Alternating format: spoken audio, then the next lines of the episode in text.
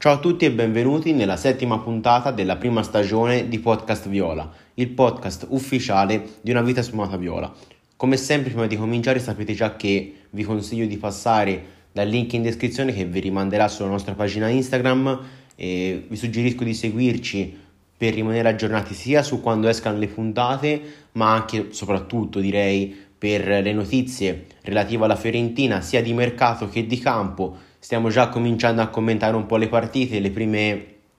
impressioni che ci sta facendo la squadra d'italiano, e, mm, ma ne parleremo già in questa puntata nella seconda parte. Quest'oggi mh, partirei parlando di mercato e poi nella seconda parte appunto andrò a dare le prime impressioni che ho avuto da queste prime due amichevoli.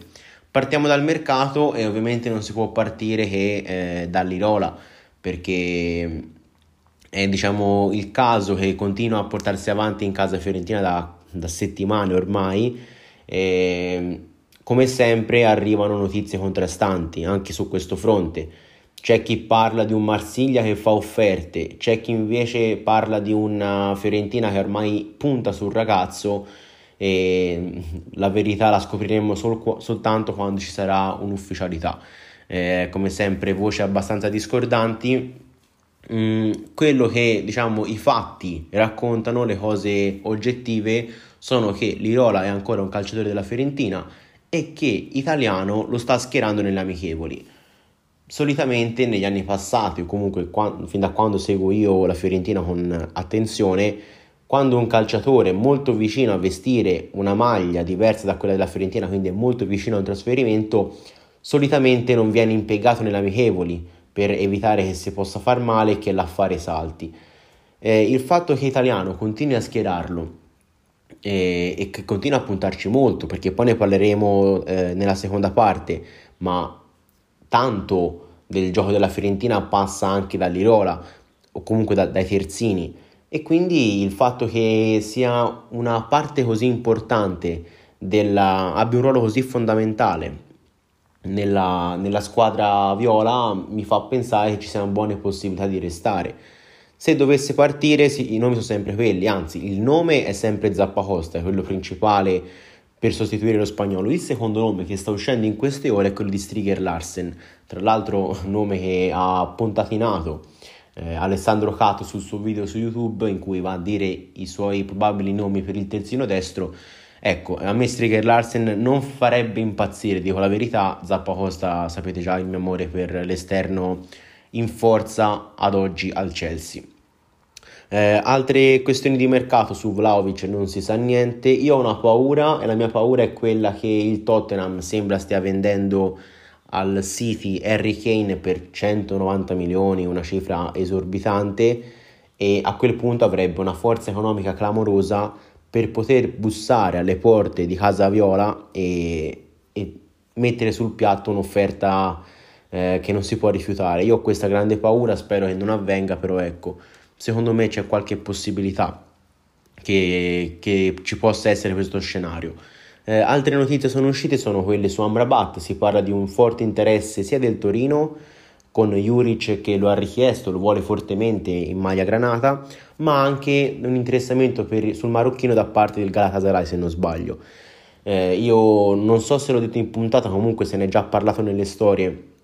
di una vita sommata viola, Amrabat non ci sembra il giocatore ideale per italiano. Italiano vuole giocatori di qualità in mezzo al campo, vuole giocatori che abbiano tempi di inserimento, ma soprattutto che giochino bene il pallone. E Amrabat è più un, un interditore di centrocampo, più uno che spezza il gioco. E Spe- allo Spezia italiano giocava con un Ricci che gestiva il gioco a fare regista e poi due mezzale offensive, non necessariamente utilizzava un giocatore solo per il recupero del pallone, poi ovviamente le tattiche possano cambiare anno in anno anche in base al, alla rosa che un allenatore ha, senza ombra di dubbio, però ecco, per quello che si è potuto vedere da Vincenzo Italiano, non vedo Amrabat come un giocatore ideale per il suo gioco, vedremo che comunque Italiano è, mh, ha dimostrato allo Spezia che eh, ha avuto la capacità di ruotare tutti, praticamente tutti i giocatori a sua disposizione facendoli rendere tutti bene, quindi magari anche un Amrabat che può essere poco funzionale al suo gioco, può comunque rendere bene grazie alle qualità di, ehm, di allenatore di Vincenzo Italiano. Eh, passiamo a qualche ufficialità che però diciamo a poco conto. Eh, so, questa sarà una brutta notizia, una notizia devastante per molti di voi, ma Rafik Zecnini ha rescisso il suo contratto con la Fiorentina. Eh, so che colpirà tanti tifosi viola questa scelta perché comunque è un giocatore fenomenale che ha fatto la differenza in tutta Europa e quindi colpisce, fa un po' specie questa partenza, però eh, penso che ce ne faremo una ragione. Eh, altra ufficialità o comunque molto vicino a essere un affare ufficiale è quello di Luci che è portiere classe 2002 della Fiorentina Primavera che dovrebbe andare al Pisa in Serie C se non sbaglio. A me non piacque Luci quando lo vidi in porta nelle partite della primavera, vedremo se avrà una crescita eh, tra i professionisti. Eh, una ufficialità, diciamo, ma che non riguarda il mercato è quella di Cerofolini che è arrivato in ritardo, è arrivato, diciamo, è stato convocato qualche giorno dopo, eh, anzi forse dopo una settimana in ritiro e si è rotto il crociato appena dopo pochi giorni che era arrivato. Si parlava per lui di un possibile prestito in Serie A alla Salernitana, mi dispiace veramente tanto che si sia rotto il crociato perché ehm, poteva fare il salto di qualità, eh, aveva fatto un paio d'anni in Serie C, l'anno scorso in Serie B alla Reggiana, abbastanza bene a mio modo di vedere, e quest'anno poteva arrivare in Serie A. Eh, peccato per questo infortunio che eh, in pratica gli farà saltare una stagione. Non mi pare sia il primo, cioè mi pare già ebbe un infortunio grave qualche anno fa, ma non vorrei dire eh, scemenze. Eh, altra questione, questa è una piccola curiosità che ho notato, Eseric è ufficialmente un calciatore del Kasimpasa, comunque una squadra, rus- eh, una squadra turca, e nei suoi ringraziamenti alla Fiorentina ha nominato soltanto, soltanto due tecnici, Stefano Pioli e Cesare Prandelli, senza neanche nominare minimamente eh, Iachini, questo va insomma fa un po' capire quale fosse il rapporto o quanto il francese fosse considerato dal, dall'ex cappellino. Altre, altre, due questioni che voglio affrontare in questa prima parte sono Calleon, che sembra ci sia un'offerta della Lazio. Allora, inizialmente a inizio mercato giravano voci che lo spagnolo si fosse proposto a Maurizio Sari per, per vestirsi appunto eh, dei colori bianco-celesti Ora sembra che la Lazio sia interessata. La Fiorentina chiede 4 milioni per lo spagnolo, magari anche così può rientrare mh, nei milioni spesi per il suo ingaggio, eh, non il cartellino perché ovviamente arrivò da svincolato, ma la Fiorentina l'anno scorso ha speso 2 milioni e 200 mila euro netti per pagare, cartelli- per pagare l'ingaggio a Caglion, quindi magari vorrebbe un po' rientrare da questa spesa, ma la Lazio offre un milione. Eh, vedremo un po', secondo me Caglion nel 4-3-3 italiano può far bene, eh, ovviamente da riserva, non da titolare, questo è, cioè, deve essere una prerogativa, l'attacco dovrà essere Sottil, Vlaovic, Nico Gonzalez, ma comunque può essere una buona risorsa come esterno di un 4-3-3. Ultima questione relativa al mercato e poi passeremo alla seconda parte con eh, questioni più di campo. Eh, voglio parlare un attimo del regista perché mh, dopo la partita di ieri mh, Vincenzo Italiano ha fatto ovviamente la conferenza stampa post partita e è stato chiesto un po' del regista perché si sa eh, nel suo gioco questo ruolo questo, eh, è, una parte fondamentale del suo gioco l'ha, detto, l'ha detto più volte anche lui e ha detto semplicemente che intanto ringrazia i giovani Krastev e Bianco per la loro eh, dedizione al lavoro, hanno fatto esattamente quello che lui chiedeva, però a me è arrivata la sensazione che volesse aspettare Pulgar per conoscerlo. Lui ha detto eh, deve ancora tornare Pulgar, lo voglio conoscere da un punto di vista caratteriale perché ovviamente le sue qualità le conosco, però secondo me prima eh, che arrivi un acquisto in quella posizione Italiano vorrà valutare bene Pulgar e secondo me è anche una mossa giusta perché mh, mm, l'ho già detto altre volte, il Pulgar visto nell'ultima parte di stagione e il Pulgar che ha fatto una Coppa America clamorosa merita di essere considerato. Ovviamente mh, mm, non, non, scappo dalla verità, non è un regista, è più un mediano coi piedi buoni, ma che comunque eh, sa dare interdizione che serve nel gioco italiano, ma sa anche dare qualità nel palleggio. il cileno, quindi non vedrei male una sua riconferma, ovviamente se mi, di, se mi chiedete preferisci Torreira o preferisci Pulgar, eh, eh, grazie, vado a prendere Torreira tutta la vita, però ecco, se mi deve arrivare un giocatore mezzo sconosciuto a fare il regista, non lo so, preferisco tenermi Pulgar, mh, mm, se dovessi scegliere. Eh, però ecco, se si vuole fare veramente, vuole fare veramente un salto di qualità a centrocampo servirebbe un, um, un investimento importante. Anzi, a proposito di investimenti importanti, mi è venuta ora in mente, non mi ero nemmeno insegnata questa notizia, che nei giorni scorsi si è parlato di un possibile interesse della Fiorentina su Iconè, esterno del Lilla che ha vinto il campionato francese quest'anno, gioiellino, non so di che anno sia, mi pare 98, ma secondo me ha poco senso. Uno perché hai Sottile in casa, con questo non voglio dire che Sottile è più forte di Iconè, perché questo Iconè non l'ho mai visto giocare, però nel senso hai già un giocatore giovane in quella posizione, andresti a mettere in rosa un 99 come Sottil, un 98 come Nico Gonzalez e un altro 98 come questo eh, Iconè. Non lo so, eh, secondo me si avrebbe ci ritroveremmo nella stessa situazione di un anno e mezzo fa, con tre attaccanti giovani per un solo ruolo. Quest'anno sì, sarebbero due ruoli, alla destra e alla sinistra, ma comunque uno dei tre verrebbe comunque svalutato perché non troverebbe continuità. Quindi non lo so, poi un altro investimento nel ruolo di esterno lo vedo un po' improbabile. Eh, se devo spendere 30 milioni li può spendere per il regista, per il centrale se dovesse partire Milenkovic, quindi ecco, pensiamo bene, non credo tanto a quella, a quella, notizia come non credevo a quella di Lamela che infatti poi eh, si è verificato che non, non, è venuto l'argentino ma è andato al, al Siviglia se non sbaglio, quindi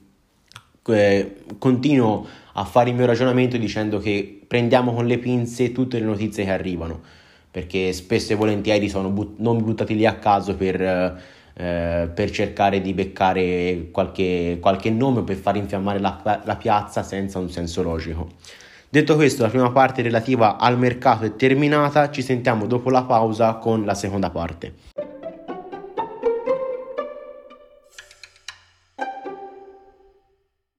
Eccoci giunti nella seconda parte di questa settima puntata in cui andrò a parlare, come già vi ho anticipato, di queste amichevoli, delle prime impressioni che mi sono arrivate da queste prime partite. La Fiorentina ha affrontato due squadre eh, negli ultimi sette giorni. Eh, prima lo Stermjunken, non sarà mai questa la pronuncia, però eh, perdonatemi, battuta 7 a 1 con le reti di Milenkovic, Buonaventura Duncan, Ranieri, Saponara e doppietta di Benassi. Questa squadra tedesca milita nella prima categoria tedesca se non sbaglio, quindi livello molto molto basso. Ma ieri la Fiorentina ha battuto 11-0 il Foligno in casa. Foligno invece milita nella Serie D italiana, ho letto, spero sia giusto ehm, le informazioni su Wikipedia, quindi due o tre categorie sopra rispetto ai tedeschi. Eh, e nonostante l'aumento della difficoltà, il, il risultato è nettamente migliore. Questo secondo me perché intanto contro lo Stelmjunken eh, Dujan Vlaovic sbagliò qualche gol di troppo, ma questo eh, lo affronteremo dopo. Ma poi secondo me andando avanti con i giorni mh, mm, il te- aumenta il tempo in cui Italiano può eh, inserire, diciamo così, nella mente dei giocatori le sue idee e quindi viene più facilità nel gioco, ehm, vengono, i meccanismi sono più rodati e quindi le azioni vengono più fluide, si capisce meglio i movimenti e quindi più occasioni e più eh, reti probabili da segnare. Questo secondo me è il motivo per cui nonostante l'aumento della difficoltà delle amichevoli il, il punteggio si dirati. Eh, una piccola curiosità, ho letto che ci saranno altre due amichevoli a Moena, sempre con squadre di bassa categoria, ma il 7 agosto, ora questa cosa l'ho letta nelle storie di eh, Fiorentina News se non sbaglio, comunque eh, c'era eh, Andrea Giannattasio, un giornalista ehm, fiorentino, che diceva che il 7 agosto ci sarà un amichevole a Firenze contro l'Espagnol, quindi diciamo un amichevole un pochino più corposa rispetto a queste ultime uscite.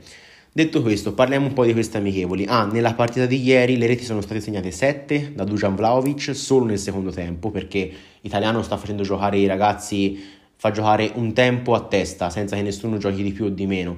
Eh, quindi Vlaovic ha segnato 7 gol nella seconda parte di gara. Eh, è arrivata nel secondo tempo anche un'autorete da parte dei, della squadra del Foligno, mentre nel primo tempo, il primo tempo è terminato sul 3-0 grazie alle reti di Bonaventura su calcio di rigore, Duncan e mi manca il primo, ah, Calleon, che tra l'altro si è fatto male eh, perché per colpire il pallone è scivolato e ha colpito il palo, ma sembra sia soltanto una contusione. Eh, andrò a parlare un po' in generale, non farò mh, post partita dell'Uster e post partita del, post partita del Foligno. Eh, do un po' di qualche giudizio qua e là. Allora, portieri ovviamente non si possono giudicare, anzi mi pare che abbia giocato solo Terracciano. Ora non vorrei sbagliarmi, però sicuramente ieri sì, perché Dragoschi ha avuto un problemino e per precauzione non è stato schierato in campo. Poi eh, i centrali c'è da poco da dire, cioè, il lavoro dei centrali è stato più che cioè, mh, facilissimo. Dai, volevo usare un aggettivo un pochino più ricercato, ma mi viene da dire solo facilissimo perché eh, qual era l'obiettivo dei, centrali? Recuperare i lancioni lunghi dei, dei portieri avversario e far partire l'azione per i centrocampisti. Poi finito lì il lavoro dei centrali, quindi sui vari dalle mura, Ranieri, Igor, eh, chi c'è poi Milenkovic, dirò, non dirò niente. Eh, parto dai terzini, parto da destra con eh, Venuti che ha spinto pochino rispetto diciamo così al suo rivale in quel ruolo che è Lirola Lirola, come ho già detto nella prima parte, mi ha garbato veramente tanto. Ovviamente faccio questa premessa ora, ma che vale per tutti i giocatori. Queste prestazioni vanno pesate, cioè l'avversario era di un livello molto molto scarso, anzi gli avversari, e quindi è, è, è ovvio, è scontato che calciatori di Serie A mh, mm, sembrino dei fenomeni scesi in campo, però ecco, per avere qualche indicazione posso dire che Lirola mi ha garbato tanto, più che altro l'atteggiamento propositivo si faceva vedere e io eh, sono mesi che dico che Lirola terzino a 4 con davanti un, un, esterno che gli lasci lo spazio per inserirsi può far male. Può far veramente male e Lirola è devastante. Io spero che Italiano gli stia entrando nella testa e gli faccia capire che a Firenze con lui può tornare, può tornare ad avere fiducia, può tornare il terzino visto a Sassuolo e che ha fatto bene anche a Marsiglia e mi auguro con tutto il cuore che resti perché può essere veramente la, mm, una bella sorpresa per il prossimo anno.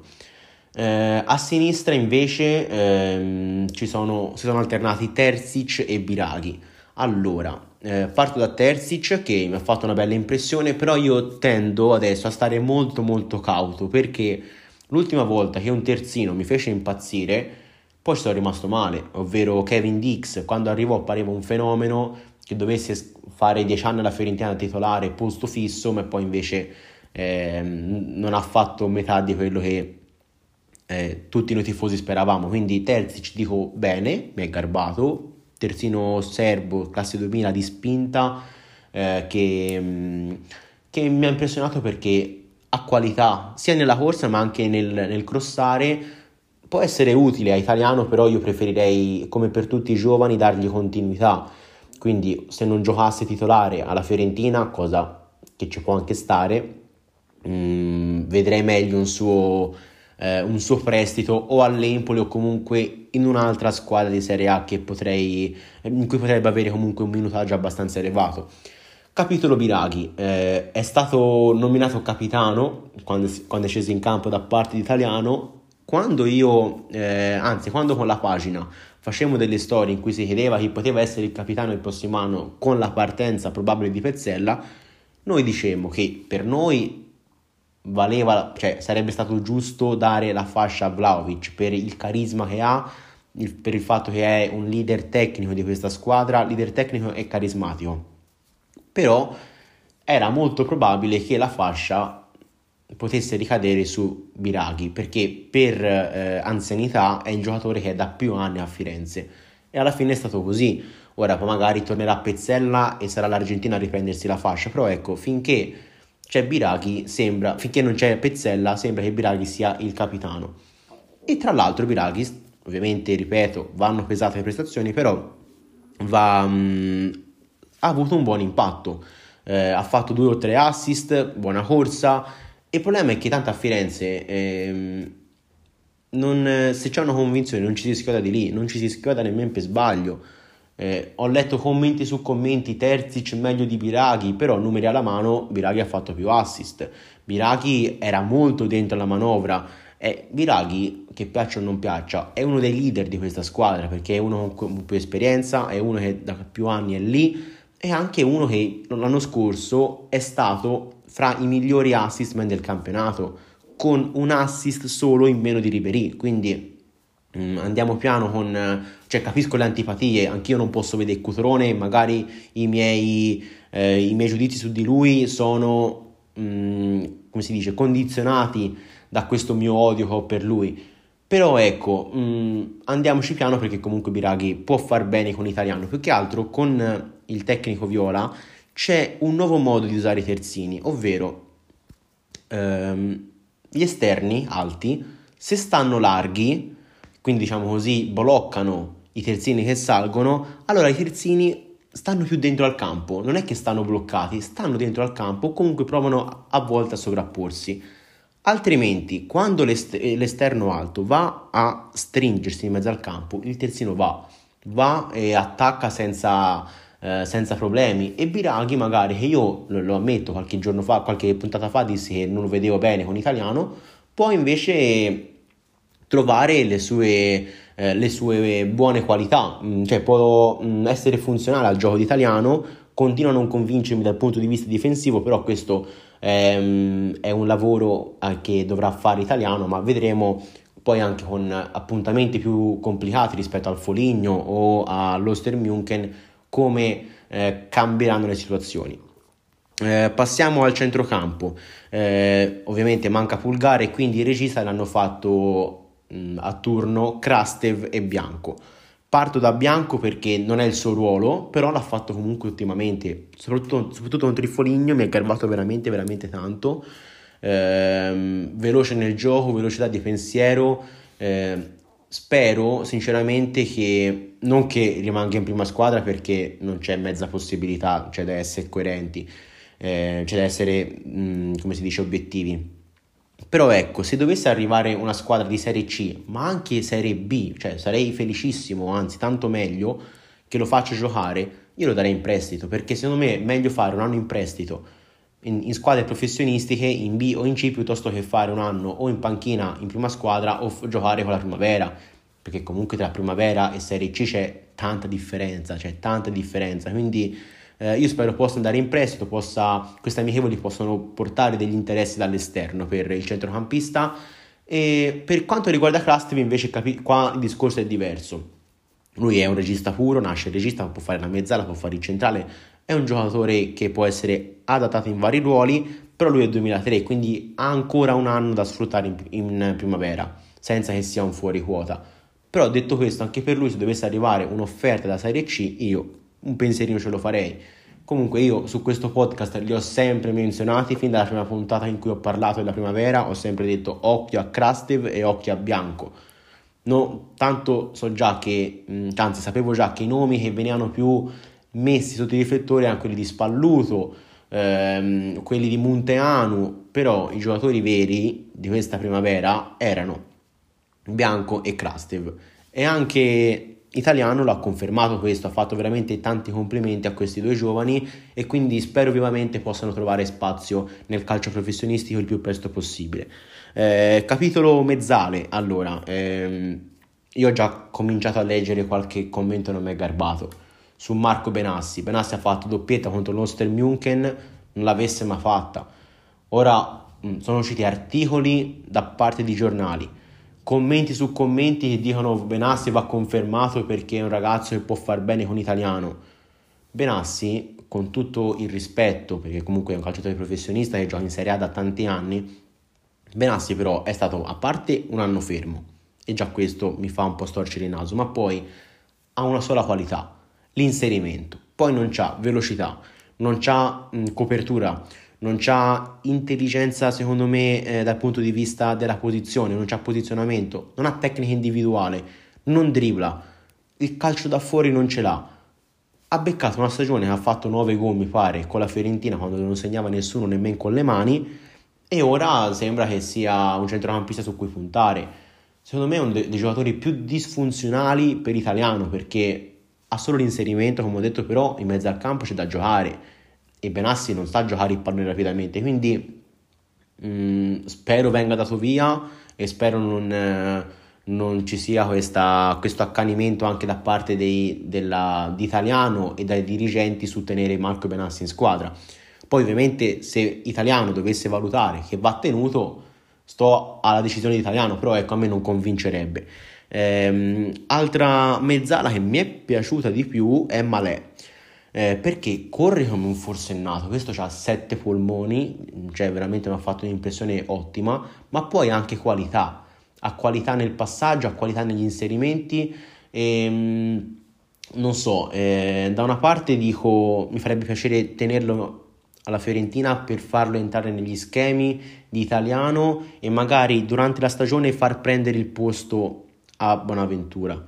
Però dall'altra dico lui deve giocare, ha bisogno, è un 2000 se non sbaglio, deve avere continuità e quindi meglio vada al Venezia. Sono indeciso, dipende tutto da quanto minutaggio italiano ha intenzione di dargli. Se vuole dargli un ruolo importante nella squadra, allora che, che rimanga a Firenze, se no, me, secondo me andrebbe, sarebbe meglio che venga mandato in prestito. Eh, altre mezzali di cui parlare, Duncan eh, sì, ha, eh, ha, segnato sia contro lo Sturm Munchen che contro il Foligno, però anche lui giocatore molto disfunzionale secondo me per Vincenzo Italiano. Eh, Montiel non si è visto perché sembra abbia un acciacco fisico, non ho capito bene che cosa abbia. Agostinelli ha fatto abbastanza bene ieri contro il Foligno, però ecco, lui si vede che è ancora un pochino grezzo può essere il fatto che è stato tanti mesi fermo quest'anno per squalifica e poi un infortunio alla mano, si vede che ancora deve sgrezzarsi un po' e quindi sicuramente lui rimarrà in primavera, cioè secondo me sarebbe giusto farlo rimanere. E poi che dire, eh, Saponara, capitolo Saponara, io non lo, non lo, nego, ho sempre detto che Riccardo Saponara doveva essere mandato via perché non lo vedevo, non ci si poteva puntare da un punto di vista fisico e questo continuo a dirlo, però eh, c'è una cosa che mi ha fatto pensare e anzi che lo stesso italiano ha detto che Saponara conosce perfettamente cosa chiede italiano e sa benissimo come muoversi e quindi può essere una pedina importante nel ruolo di esterno. Perché come ho detto qualche minuto fa l'esterno nel gioco di italiano tende spesso a stare anche in mezzo al campo a, a, quindi a giocare un po' da trequartista. Il ruolo in cui Saponara è nato. Quindi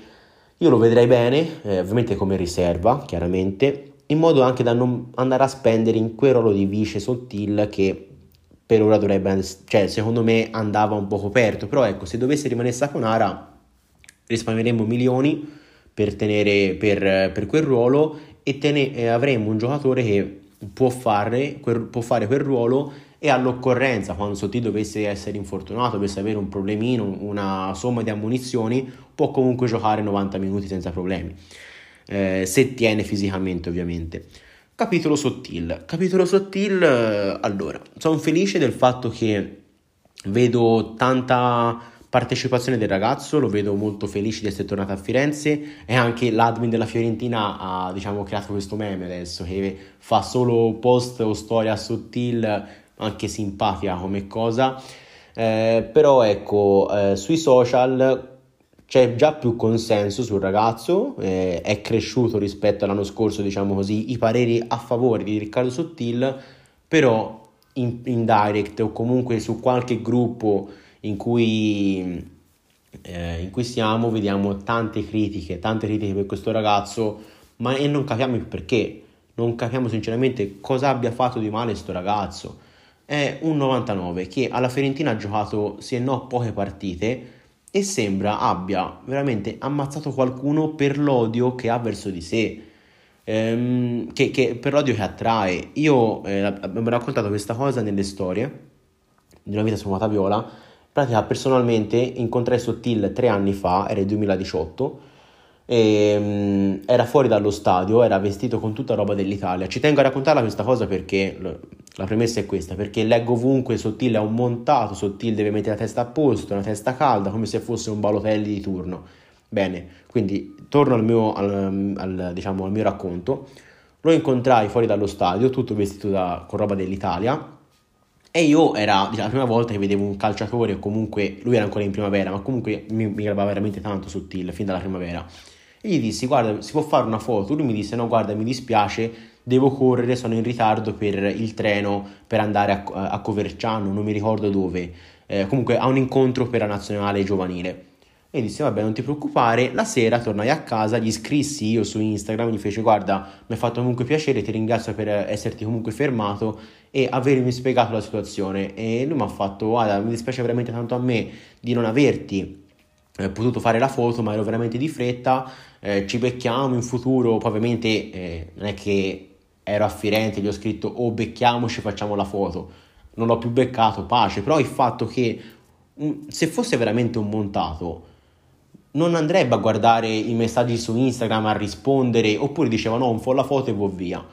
Sicché io sta retorica del è montato non la capisco, non la capisco. Ehm, tra l'altro era, sono gli stessi ragionamenti che venivano fatti un anno fa per Vlaovic. È un montato, ma chi si crede di essere, ma chi è questo qui? E ora tutti a esultare per Vlaovic. Ora tutti a gridare Vlaovic fenomeno, Vlaovic rinnova, grandissimo 7 gol, ho sempre creduto in te, perché ora anche chi criticava ci ha sempre creduto in Vlaovic, eh?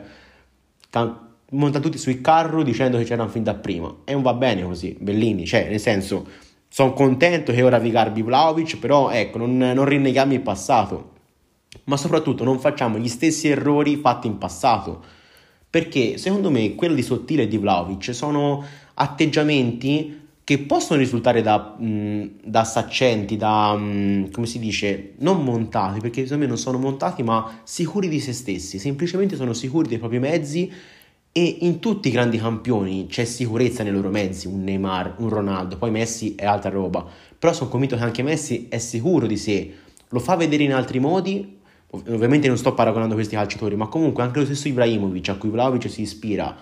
ha veramente una personalità fuori dalla norma, fin da 18 anni, ah, fin da 16 anni che non andò a fare i provini all'Arsenal perché Zlatan non fa provini.